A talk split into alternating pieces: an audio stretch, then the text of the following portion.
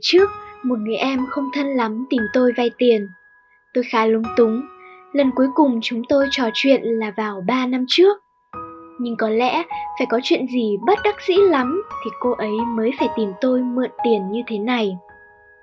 Bố cô ấy vốn mắc bệnh tim mạch, bệnh tình diễn biến nặng thêm, phải tiến hành phẫu thuật tim ngay lập tức. Chi phí cho ca phẫu thuật lên tới 300 triệu. Bấy lâu nay, quan hệ giữa bố và mẹ cô không được tốt cho lắm. Bố cô làm nghề thợ xây, lương ba cọc ba đồng. Cứ mỗi tuần lại cùng mấy người anh em ra sân ngồi nhậu. Mỗi lần nhậu xong, nhà cửa lại bắt đầu náo nhiệt. Nhưng cái náo nhiệt này là bởi tiếng cãi vã của cặp vợ chồng đã ngoài 50. Mấy chục năm nay, từ lúc cô còn nhỏ đến giờ, nhà cửa vẫn luôn ồn ào như thế.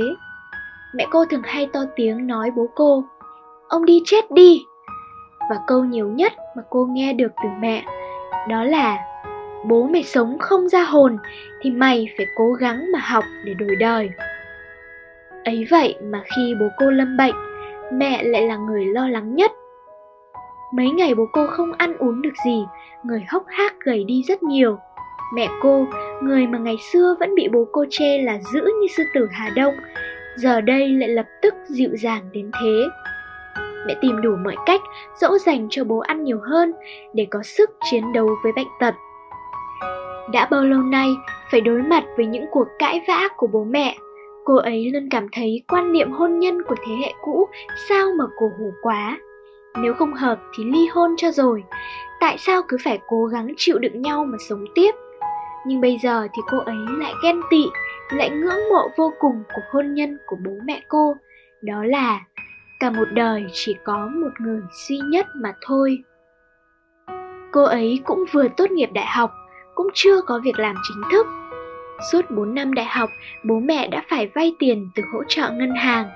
Giờ trong nhà cũng không có một khoản tiết kiệm nào cả. Phải ngay lập tức có một khoản tiền lớn như vậy, với gia đình cô quả thực là khó như đi lên trời.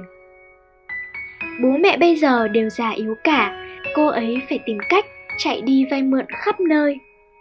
Với cô, dường như đây là khoảng thời gian chạm đến đáy của cuộc sống. Nhiều lần thực sự muốn vỡ òa trong tuyệt vọng.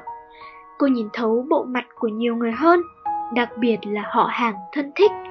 Họ né được họ né, họ tránh được họ tránh. Họ chỉ sợ cô tìm đến vay tiền họ ngay lúc này. Nhưng có lẽ hơn bao giờ hết, đây cũng là thời gian khiến cô gái ấy trưởng thành một cách nhanh chóng. Bản thân tôi cũng bất lực, tôi chỉ có thể chuyển cho cô ấy một khoản tiền nhỏ, hy vọng cô ấy sẽ có thể vượt qua giai đoạn này. Những khó khăn của cô ấy khiến tôi nhớ về một người bạn đại học cũ của tôi ngày xưa. Bố mẹ nó ly hôn từ lúc nó lên 17. Nó sống với mẹ. Mẹ nó có một tiệm cơm nhỏ. Những ngày Sài Gòn vào mùa mưa rất ế ẩm. Người ta thường nói, ly hôn là sự chia tay giữa bố và mẹ chứ không phải là chia tay với con cái. Thế nhưng bố nó thì khác, bố nó chia tay với cả nó luôn. Suốt bao nhiêu năm biệt tâm không một khoản trợ cấp. Một mình mẹ nó vất vả nuôi nó ăn học. Nhưng vì quá vất vả mà trong người cũng không ít bệnh. Đùng một cái, mẹ nó đổ bệnh nặng. Bác sĩ nói phải phẫu thuật hết cả mấy trăm triệu. Trong hành lang bệnh viện, nó gọi điện từ sáng đến tối để đi vay tiền giọng nó khàn đi, nước mắt lã chã, nó sợ, sợ không mượn được tiền, sợ không đủ tiền để làm phẫu thuật cho mẹ và sợ mẹ nó có mệnh hệ gì. Cuối cùng, nó quyết định gọi cho người bố mà bao năm biệt tâm của nó.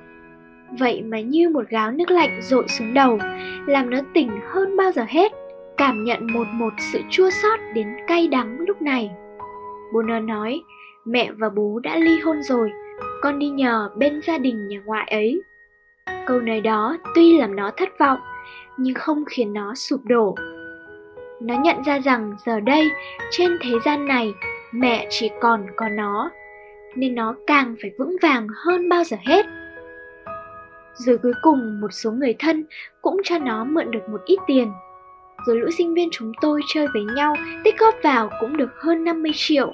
Nhưng số tiền này vẫn không đủ để phẫu thuật Bác sĩ nhìn nó òa khóc trong hành lang mà cũng rớt nước mắt theo. Không còn cách nào khác, mẹ nó chỉ đành xuất viện, trước mắt cầm cự bằng thuốc.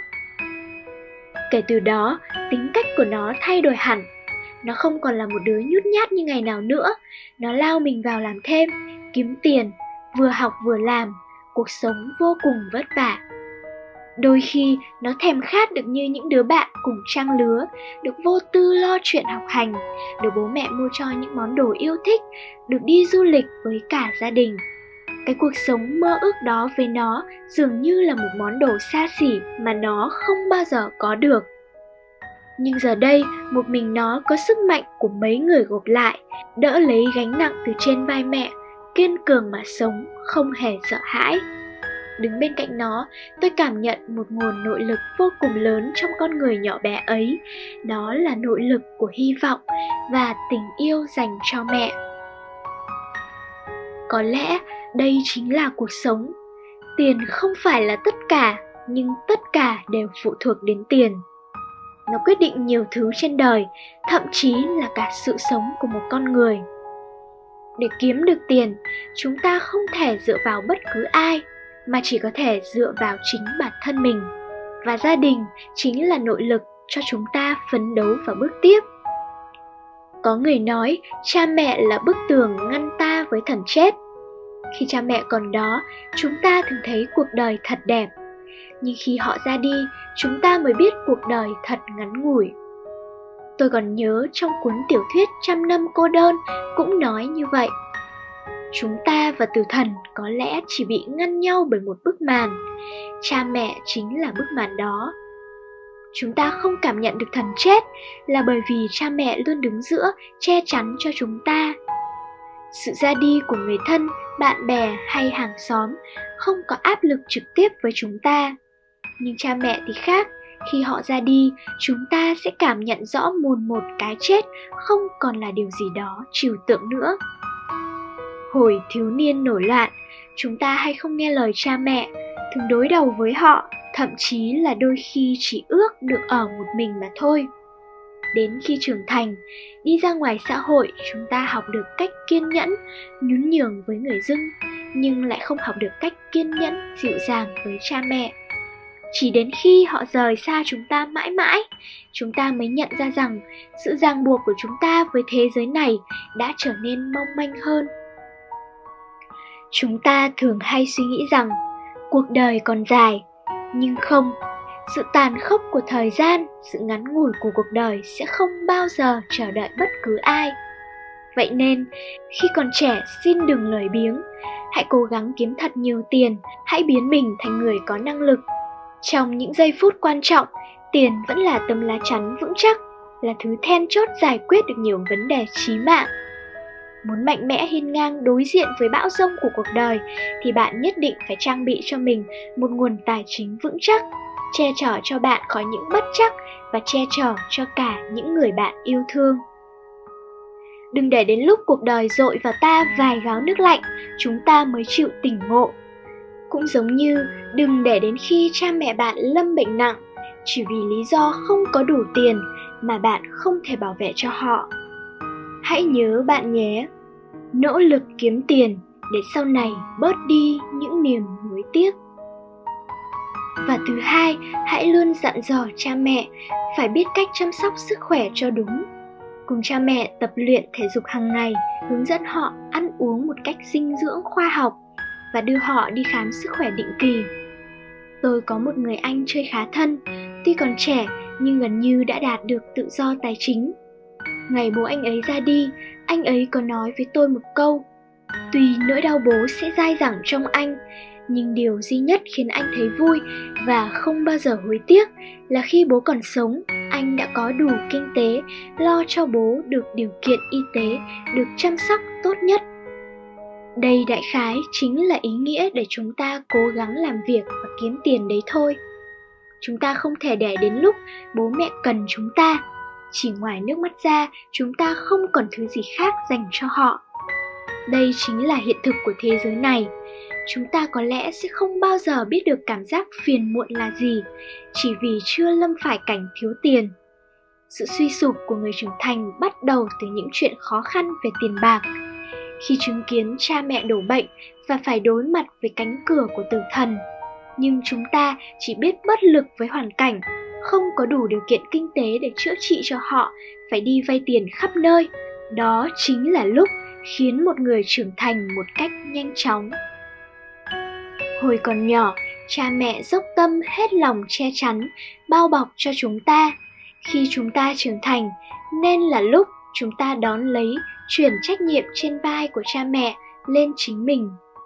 Hãy không ngừng cố gắng, bạn nhé để có thể nhìn thấy một phong cảnh đẹp đẽ hơn ở một nơi xa hơn, để có thể hiểu về thế giới này một cách tuyệt vời hơn, và hãy cố gắng trở thành một người kiên cường, tài giỏi để có thể đem lại cuộc sống đảm bảo hơn cho gia đình, cho cha mẹ của chúng ta người con tốt nhất không phải là bảo bối trong vòng tay cha mẹ mà là tấm lá chắn vững chắc che chở cho cha mẹ thân yêu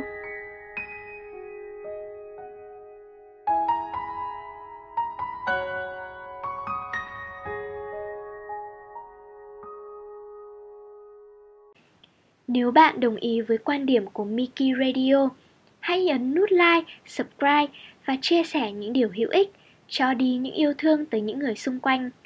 Và đừng quên bật nút thông báo để nhận nội dung mới nhất vào thứ bảy hàng tuần của Miki Radio.